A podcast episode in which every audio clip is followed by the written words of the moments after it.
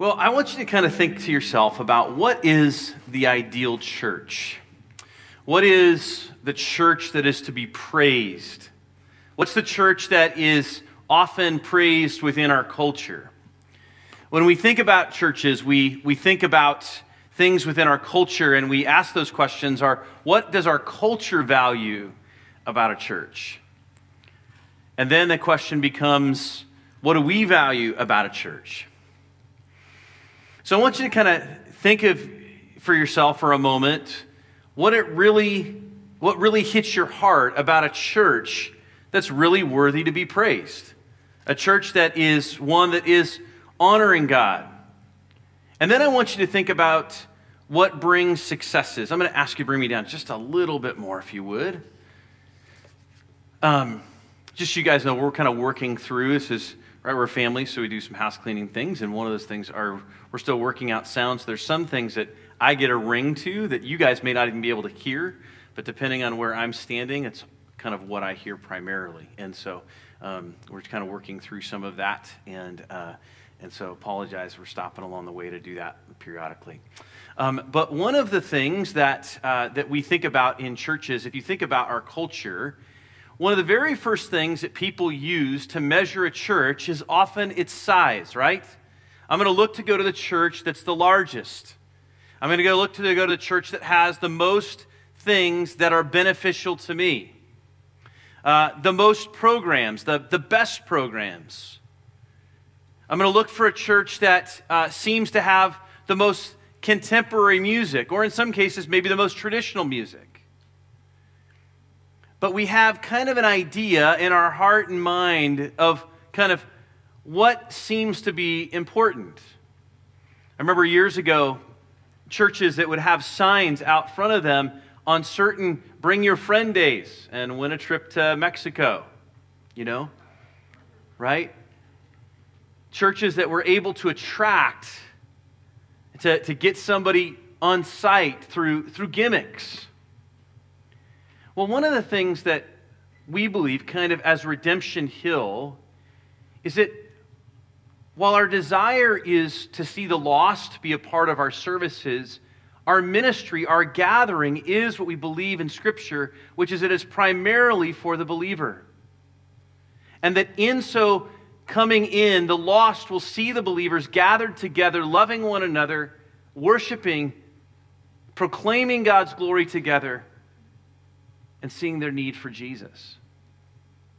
But that the primary missionary is not the one that goes to Africa and that not the one that is in the Sudan, but the primary missionary is each individual believer living out the gospel in community with other believers, proclaiming the glory of God through the love that they have one another and through their growing faith. That's what we believe about the church we also believe that we want those around here in our community to know who we are. We want them to know that we love them in this community. We want the, the homes around this church to know that we love them. We want the schools in this area to know that we love these kids. We want others to know that we love them the way that Christ loves us. When people come to Redemption Hill and when they come to the body, to our gatherings, what we want them to see is we want them to see the truth, the truth of Jesus. And one of the reasons that we choose to not use a lot of gimmicks is because the world is full of gimmicks. All you have to do is go to Carl's Jr. or, go to McDonald's. I mean, I got to be honest with you. McDonald's probably has the flattest hamburger known to man, doesn't it? And yet, when you look at it up on a screen, it's got these nice, full, plump hamburgers. You get there and you feel duped. The problems with gimmicks in the church is that we attract people not to Christ, but to the gimmick. And what happens is they feel duped. Because one week we're gimmicky, and the next week we're proclaiming truth. the church has to be the bastion of truth. When people come to the gathering, they need to know that what they're getting is consistent, that it doesn't change, that we're not trying to trick them into salvation, but that we believe what the scriptures teach us is that God is the one who draws, that our responsibility is to be the one that proclaims. Well, this morning we're going to begin our series in Second Thessalonians. It'll be a short series, the book's only three chapters. But we've titled this series Actively Waiting. When we look at our world today, we, we see a lot of things happening. We wonder is Christ near? Is his return imminent? Meaning, is it happening now? And the answer is we don't know. But what Paul told the Thessalonians in this passage was listen, live with an urgency, be ready for his coming. And my hope for us this year is that as a church, we would live with an urgency. And what you hear in our preaching is actually an urgency a call to an urgency to live as if tomorrow is the last day. Not disappointed if it isn't, but rejoicing that it's in Christ's power that we are to live and proclaim His glory to a world in desperate need of Him. The book of Revelation was given to us as hope, not as fear. The only ones who should fear revelation are the lost. The saved, it's a hope. It's to spur us forward. It's not to scare us. It's to remind us that we are Christ and that when these things happen, when these things occur, that we're to be ready. And so the church in Thessalonica had this question. They looked around and they saw the trials of the world and they thought, did we miss it? The tribulation's here, and Christ hasn't come. Did we get it wrong? And I think sometimes we're very quick to think that the trials of this world mean that Christ is coming today. And yet, it should cause us concern. Because the question is have you lived with the urgency that God has called you to live with? Are you ready for his coming? Well, the church in Thessalonians has been through a lot. We're going to look at that. And they're dealing with some real radical questions. If I'm growing in Christ, why is my persecution and suffering getting worse? How is it that Christ is near and yet not here? And better yet, What do we do when people live recklessly? As if Christ is going to return and they live with no discipline and no self control in the body of Christ. So, my hope is as we look at this study together, what we'll see is that God calls us to wait actively, to actively wait upon his return with anticipation. But to really ask that question, am I ready? Am I ready for his return? Let's go ahead and look at this text together. We're going to be looking at verses 1 through 4 of chapter 1 of Second Thessalonians. If you have your Bibles, feel free to open to it. It's toward the end of the New Testament, right before the book of First Timothy. And let's go ahead and stand together as we read this passage this morning. It says this. Paul, Silvanus, and Timothy. To the church of the Thessalonians and God our Father and the Lord Jesus Christ, grace to you and peace from God our Father and the Lord Jesus Christ. We ought always to give thanks to God for you, brothers, as is right, because your faith is growing abundantly, and the love of every one of you for one another is increasing. Therefore, we ourselves boast about you in the churches of God for your steadfastness and faith in all your persecutions and in the afflictions that you are enduring. Lord, may we take this introduction this morning.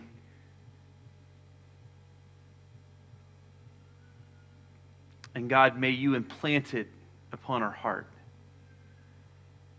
May we truly understand, Lord, what it means to be a church that is commendable.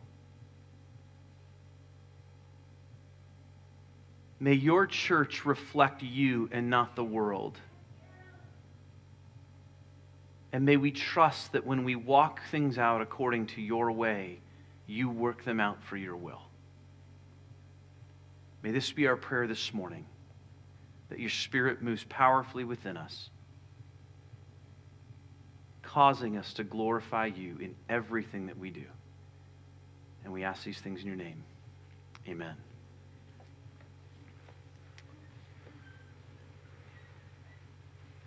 So, the question that was being asked by the church in Thessalonica was a simple one What's wrong with us? Are we doing it well? What's happening? Because we're discouraged. And at the heart of this passage this morning is the idea that the church God commends continues to love Him and others through faith even amidst ongoing trials. The church God commends continues to love him and others through faith, even amidst ongoing trials. The church that God commends loves through faith in trials.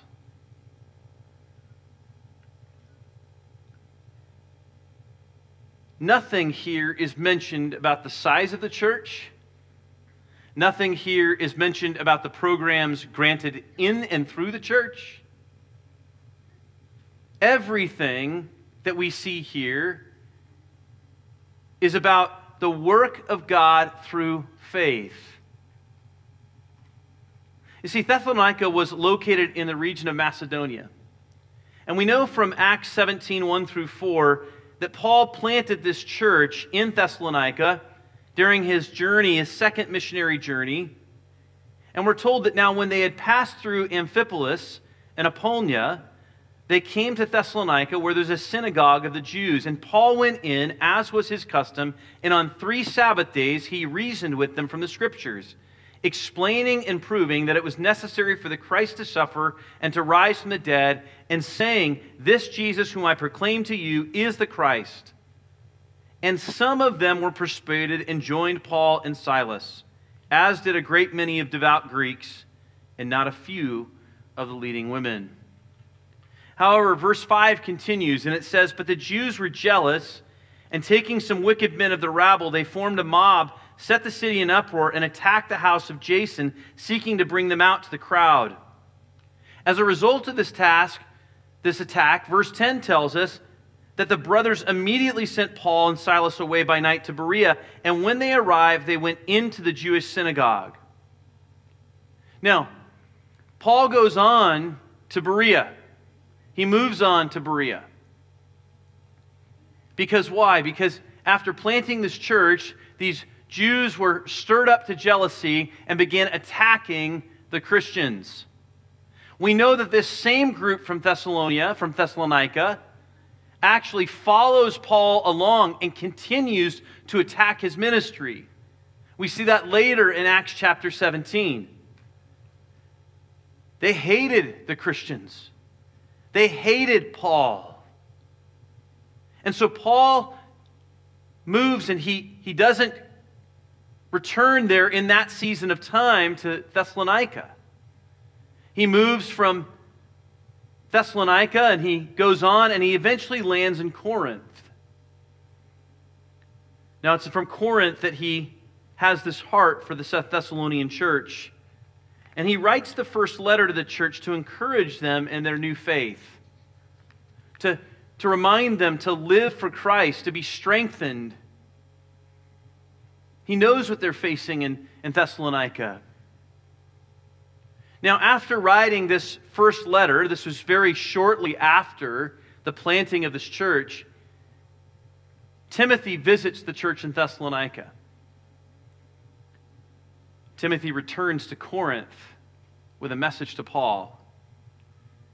And it's believed that the second letter is written in response to Timothy's visit with the Thessalonians. And it's written very shortly after the first letter. Thessalonica, this place that was hostile towards Christians, the church newly planted there, gaining hope from Paul through a letter. But now, as they continue to walk in Christ, they don't see ease arising, they see hardship occurring. It's one of the, the great problems with a, a, a gospel that is incomplete. It's one of the problems that when we tell people that when they come to Jesus, all of their problems are going to be better. We don't come to Jesus to see Jesus as a genie in the bottle to resolve all of this life's problems. We come to Jesus because it says that He is the one that grants peace to our soul and salvation. He never promises an easy life here. In fact, for the believer, he promises something different that we will be hated because he was hated. The call for us then becomes one of living out our faith and really understanding are we doing it right? Are we doing it well? How do we really know if we're doing it well?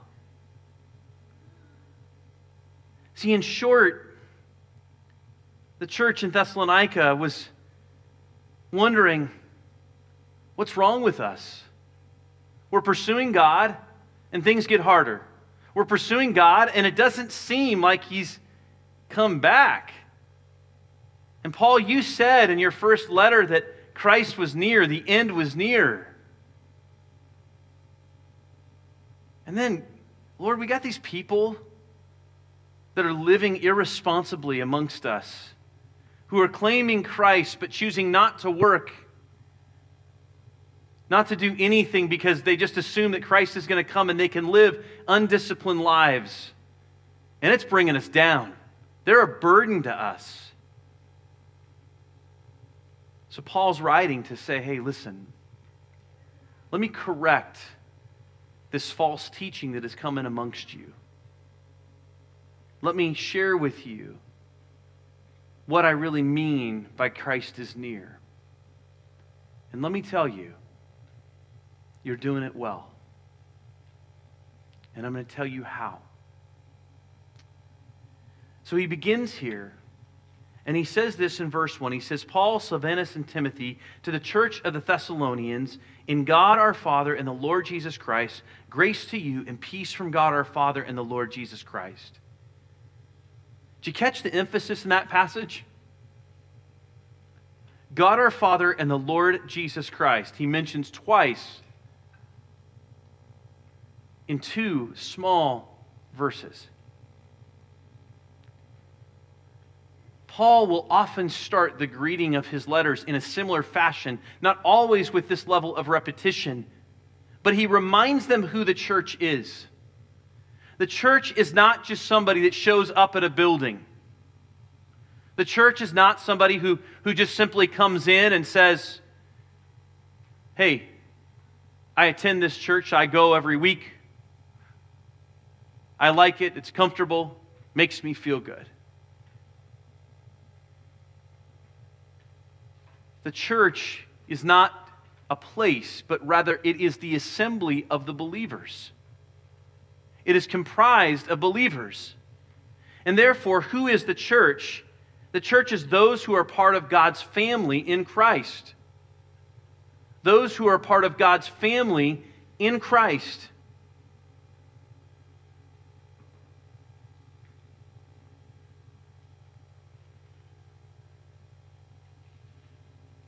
Your membership as a part of God's household is a direct result of your faith in Jesus.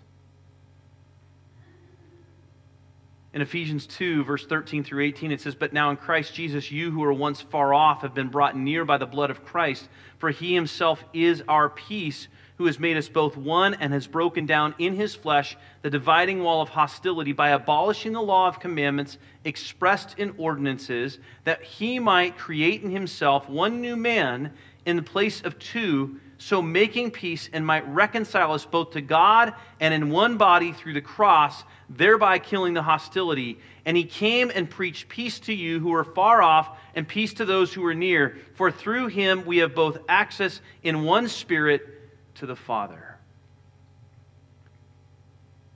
So he begins by saying to the church of the Thessalonians, in God our Father and the Lord Jesus Christ. The church, who is it? It's those who are part of the family of God through Christ. Meaning that you have confessed your sin, that you have repented of that sin, and you've confessed Jesus as Lord. All those who have placed their faith in Jesus.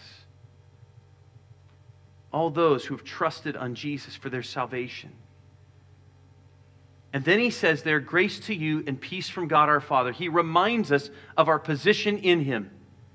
That God has granted his grace, providing salvation, and his ongoing peace that is found as we are reconciled to the living God. That's the peace we have. He's saying, listen, all this distraction, everything else, remember that it is my grace that empowers you and it is my peace that I've given you. Peace. Man, the world we live in, everybody's looking for peace. In Christ, there is peace as we submit to Him in His grace. It means that we can face the most horrific things in this life and walk in his peace.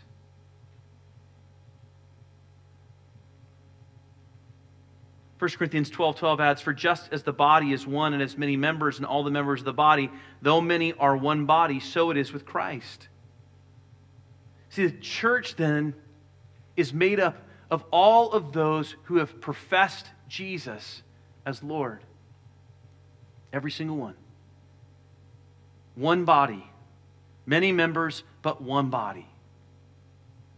Ephesians 3 then goes on and tells us that this church, it says, now to him who is able to do far more abundantly than all that we ask or think according to the power at work within us, to him be glory in the church and in Christ Jesus throughout all generations forever and ever. Amen. Israel's purpose was to glorify God amongst the nations. When Israel rebelled, God took that purpose and granted it to all those, all those who believe in Jesus. And the temple became not a building, but the person. The indwelling of the Holy Spirit living within us, testifying that we are one in Christ. Think about that for a minute. You are one in Christ but it is the fact that in your oneness with Christ, that then makes us one with one another. That that's our unity is Jesus. And that each of us shine as a light, as a beacon for the purpose of glorifying God. It, it changes the nature of how we see the church.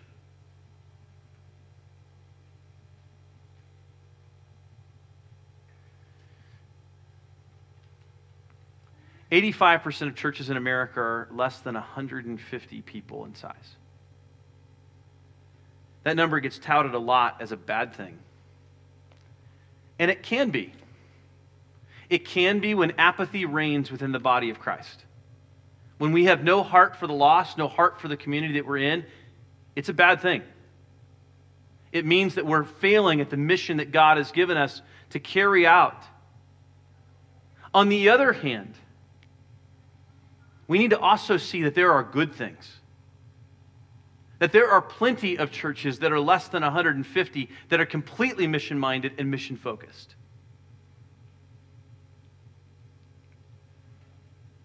Our definition of not success is not defined by the world, but it is defined by God. So then he goes on here and he says, Okay, now that you know that you're a part of the church, don't ever doubt that. Be reminded, grace to you and peace from God our Father and the Lord Jesus Christ. He goes on and he says, We ought always to give thanks to God for you, brothers, as is right.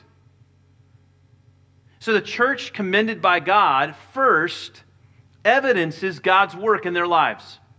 The very first thing is it evidences God's work in their lives. This word ought means under obligation. And notice the thankfulness is not directed towards humanity, but it's directed towards God. They don't walk in and say, Oh man, you guys are doing such a great job. Just want to tell you, you guys are stars. Of all the churches I planted, you're the best. Paul doesn't do that. Why? Because it puffs up. And it puffs up because it puts ownership in the wrong place. What he's doing here is he's thanking God for this church. He's actually acknowledging that God is the reason for these qualities. God is doing the work, not man. God's the one that's actually carrying out this, this change, this transformation. See, only He can bring about the changes mentioned in this passage. John Calvin puts it this way He says, In these words, Paul shows that we are bound to give thanks to God, not only when He does us good, but also when we take into view the favors bestowed by Him upon our brothers. For wherever the goodness of God shines forth, it becomes us to extol it. We need to be seeing God's work in others' lives and praising God for it. We need to be people who are thankfully and are thanking often God for the work in the lives of those around us in the body of Christ. It's one of the ways, and we've talked about this, I've mentioned this a few different times over the last few months. It's one of the ways that we, we, we can actually steal God's glory when we direct our thanks towards the individual rather than God as it relates to their growth. You're such a stalwart of the faith. Actually, no, I'm a weak vessel that God continues to grow. My thankfulness is for what God is doing in that person's life. And Paul comes along and he says, Listen, you're discouraged. You don't know if you guys are doing it well. Let me tell you you're doing it well, and I'll tell you how you're doing it well. I want to let you know that I'm thankful for you. I thank God every day for you. I don't thank God because of what you bring to the table. I thank God because of what He's doing in you. Do you see the difference? One actually leads to usury. When I thank God for what somebody brings to the table, excuse me, when I thank people for what they bring to the table, rather than thanking God for what they what He's doing in them, I create a sense of pride and usury rather than an aspect of service and genuine transformation. Everything that I am in Jesus is because of Jesus. And it's important that we remember that. And as the body of Christ, we need to call that out. We need to be thanking one another, excuse me, thanking God for one another and the growth that we see in each other's lives. Steven Cole says this he says, by thanking God for their growth in faith and love rather than congratulating the Thessalonians for their progress, Paul is acknowledging that these qualities come from God. While we are responsible to grow in faith and love, we can only do so as we depend on the indwelling Spirit's power. Pray for yourself, your family members, and for other Christians that God would increase faith in Him and love for others. We can't manufacture love and we can't manufacture faith. Only God can do that. So, what are the two evidences that he says here? The first is a maturing and flourishing faith. A maturing and flourishing faith. He says that he thanks God because their faith is growing abundantly. Now, what's interesting about this is he has this little caveat in here. He says, We give thanks to God for you, brothers, as is right.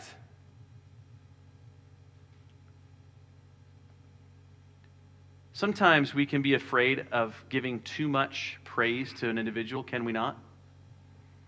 What's going to happen? Think about that as a parent.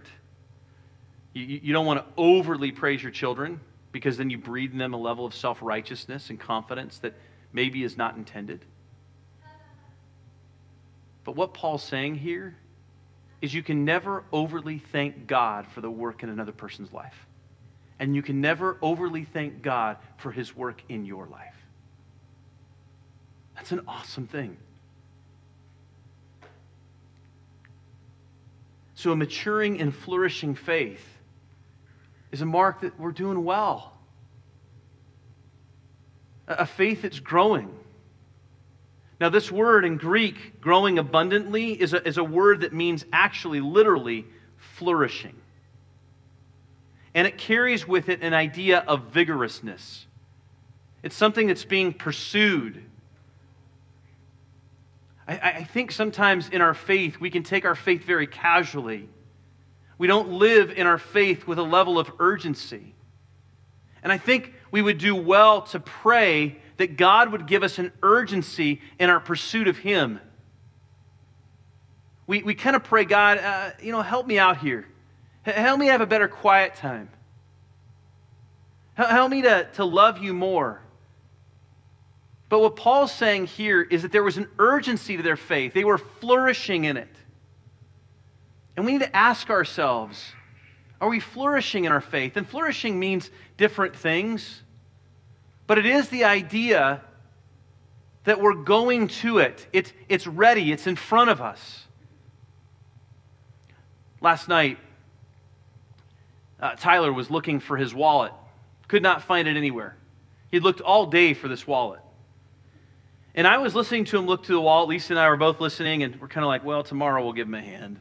You know, like we were both kind of busy and we're thinking about it. And we'd look, kind of casually look and look around, and and we couldn't find it. We're like, we have no idea where he's been. He's been all over the place in the last day and a half. Like, I have no idea. And so we checked the places that we thought it might be couch cushions, all this stuff. And he was very calm about it. I will say this very differently than I would have been. By about 10 minutes in, I would have been pretty angry and frustrated and more agitated. And I was thought, ah, he's doing really well. And so during this time, I about eight o'clock last night, eight thirty last night, I looked at him. I said, "Have you prayed about this yet?" And he's like, "No." I said, "Let's come over. Let's pray about it. Let's see what happens." I said, "Ty, I don't know how many times this happened to me where I've prayed about something and God just brings something to light that I've I've just missed a hundred times." We sat down and we prayed about it together, and he went off and looked. And I kid you not, he had been looking for this all day and the previous night. Ten minutes later, he comes down the steps. He's like, Found it. I'm like, Where was it? He's like, It was in my baseball card box. Like, I don't know how, you know? And so I looked at him and I said, Ty, we need to thank God, right?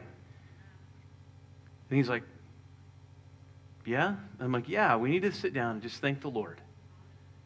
Because these are the moments that God builds our faith, Ty. He takes little things like this and lets us see that He's present and He's active with us. And He grows our faith.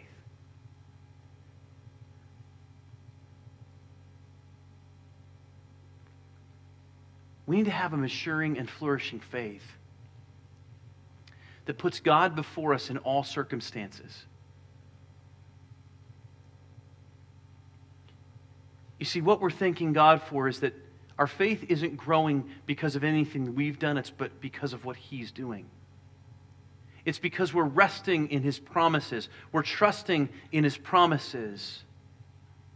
We're believing that He is good in all circumstances. 1 Corinthians 3 6 through 7 says, I planted, Apollos watered, but God gave the growth. Neither he who plants nor he who waters is anything, but only God who gives the growth.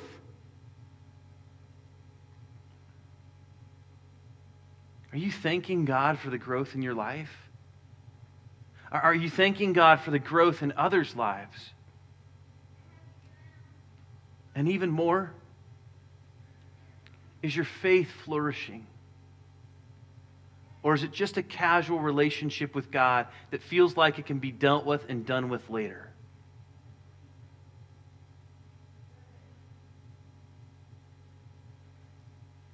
You ever taken a moment and look at your, your life expectancy statistics?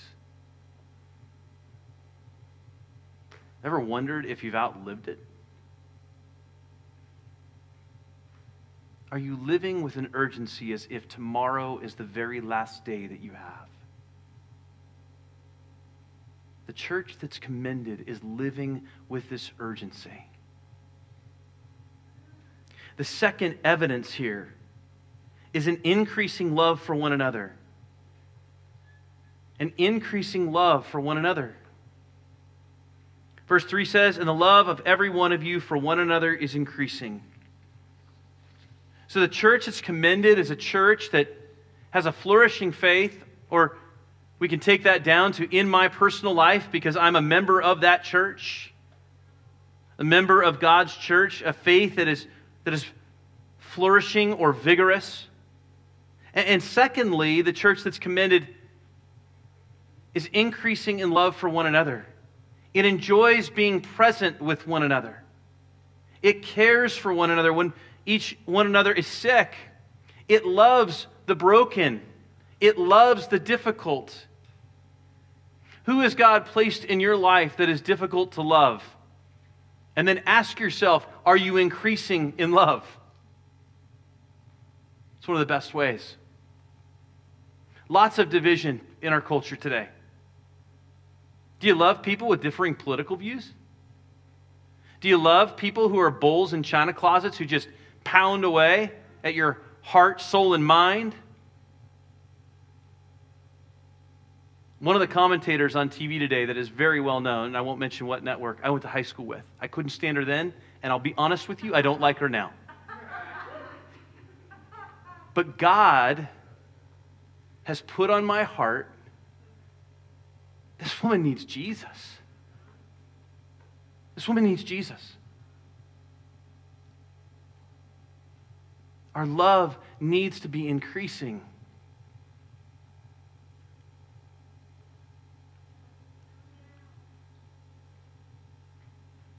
The church that's commended has a love that increases for one another. It requires selflessness. It requires an exposure of the selfishness of our own hearts. It requires sacrifice. And this love was increasing to measure that God was thanking him for it.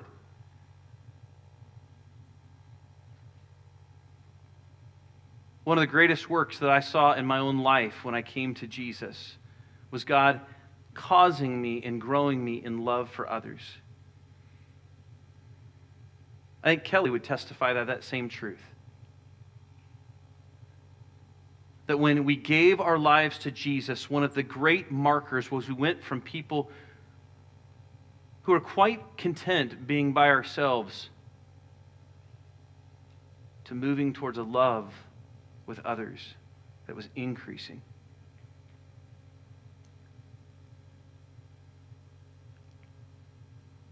Our love for one another actually displays the glory of God.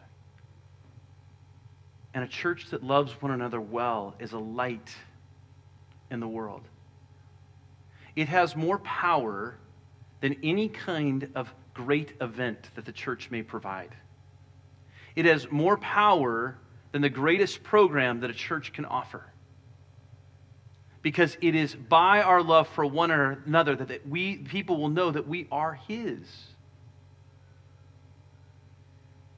That's why a church of 50 can be just as effective as a church of 2,000. It just may look different. 1 John 4, 16 through 20 says, So we have come to know and to believe the love that God has for us. God is love, and whoever abides in love abides in God, and God abides in him. But this love is perfected with us so that we may have confidence for the day of judgment. Because as he is so, also are we in this world. There is no fear in love, but perfect love casts out fear. For fear has to do with punishment, and whoever fears has not been perfected in love. We love because he first loved us.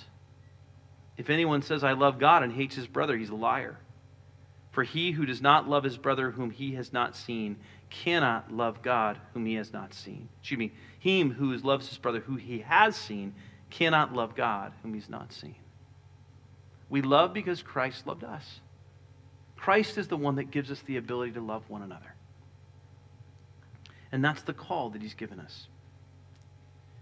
So we've seen the evidences then of God's work. The church that's commendable and commended by God is one where the evidences of God's work is present through a maturing and flourishing faith and through an increasing love for one another. The church that's commendable is also one whose witness for other churches and believers is one to imitate. That the witness for other churches, believers, to imitate. He goes on in verse 4 and he says, Therefore, we ourselves boast about you in the churches of God. Now, notice, he's thankful to God first, but now there's this church that he's saying, Listen, not only are we thankful to God for the work that's in, present in your life, but we boast of you to other churches. Why? For your steadfastness and faith in all your persecutions and in the afflictions that you are enduring. It is easy without duress to pursue God in faith. That's what monks do all the time, Christian monks. They'd go off and they would find a place and they would just live there forever, separated from the world. It's easy to increase in love when there's nobody difficult to love, right? I mean, that's sometimes why we find ourselves gravitating to people who are like us, because we don't want to be around people who aren't like us. Those are easy situations. And Paul acknowledges that those are both works of God. But then he says, listen, we boast of you to the other churches. Why? Because these things are happening while you're experiencing persecutions and afflictions. See, we're to be a witness for other churches and believers to imitate, individually and as the body. And that arises through patient faithfulness in Christ when facing trials. Patient faithfulness in Christ when facing, trials. The word here is steadfastness. The Greek word, hupomone, is the word that really means patience. It's the idea that I patiently endure I patiently remain faithful.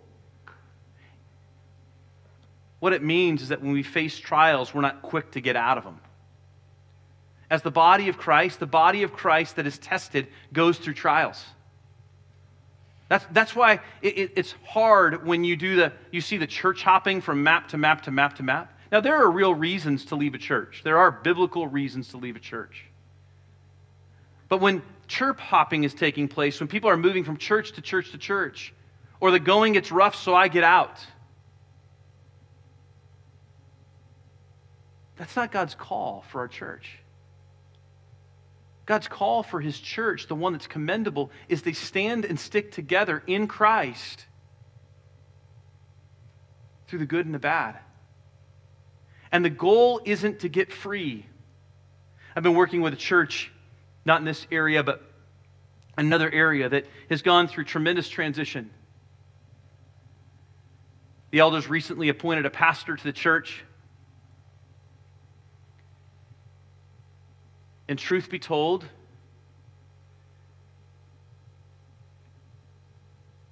the primary reason that this person was appointed as the pastor was because they had gotten tired. And now a number of them are wondering what we do when we've brought in the wrong guy to lead. In fact, even having questions about whether or not there's doctrinal alignment on key issues.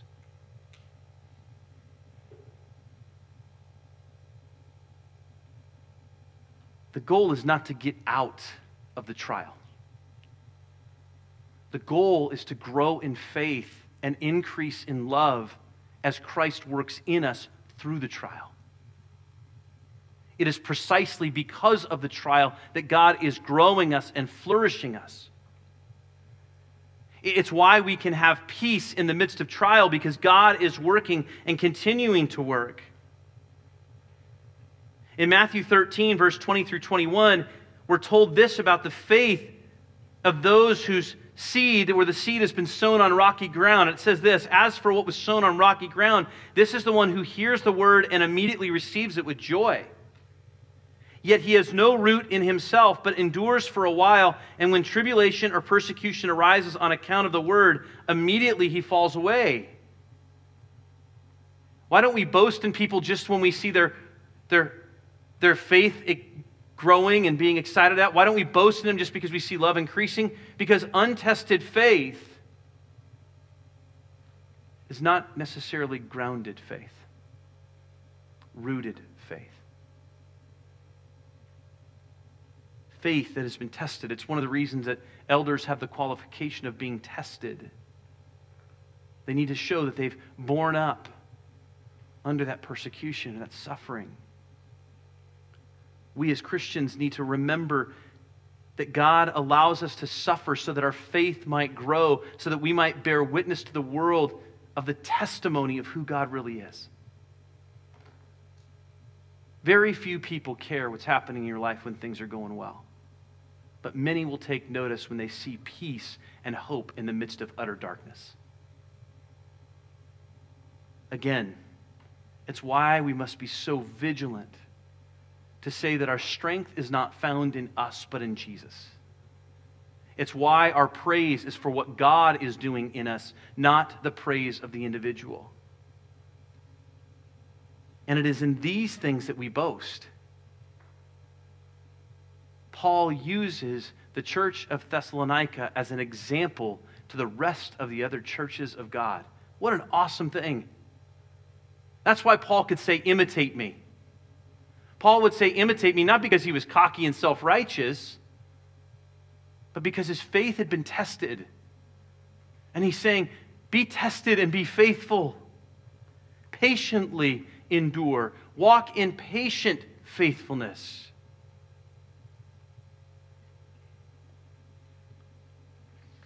One of the reasons that comfort hurts us so much is we don't know, really know how to patiently endure.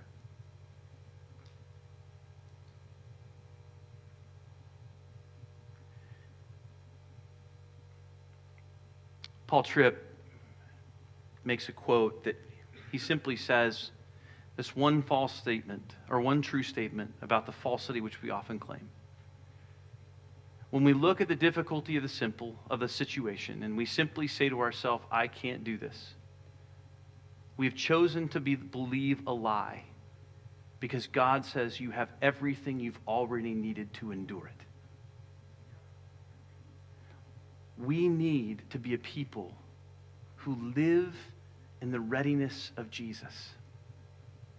We need to be a people who live with an urgency for his gospel. And what you'll note here is that what Paul was telling these Thessalonians was listen, you're doing it well. Don't give up. Don't be discouraged. Your faith is growing. You're increasing in love one another, and your faith has been tested. You truly are living out the great commandments to love God with all of our heart, soul, and mind and to love your neighbor as yourself. The scripture tells us that all of the law is wrapped up in those two things. And Paul is telling this church, you have done it. You're continuing to do it and walk in it. Don't become discouraged. Keep fighting and allow Christ to do the work. May that be our prayer today as Redemption Hill Church as we look at this passage this morning. That we are a commendable church. That we see that the things of this world, the suffering of this world, is a part of the church. And I hope that what we see is that COVID is a time that should expose our hearts and our minds to what we really consider important. Can we suffer for a little while for the sake of the kingdom? That's the question. Is God going to use us even in the midst of the world of chaos? And what I would argue with you that Paul is saying is that it is in the chaos that Christ is most seen. So let's walk with an urgency to our faith and live in the power of Jesus. Let's pray. Father, thank you for this morning. Thank you for the grace that's displayed towards us. Thank you for these four small verses that tell us of the commendable church. God, may we no longer look out and see the effectiveness of a church through the lens of the world, but may we see it through the words of your truth. May we evaluate our lives and ask those questions Are we growing in faith? Are we increasing in love? And are we patiently enduring And Father, where we see weakness, may we seek you, knowing that as we submit to you in all things, you are and will continue to perfect your work in us. May we be a church that glorifies you in all things. And we ask this in your name. Amen.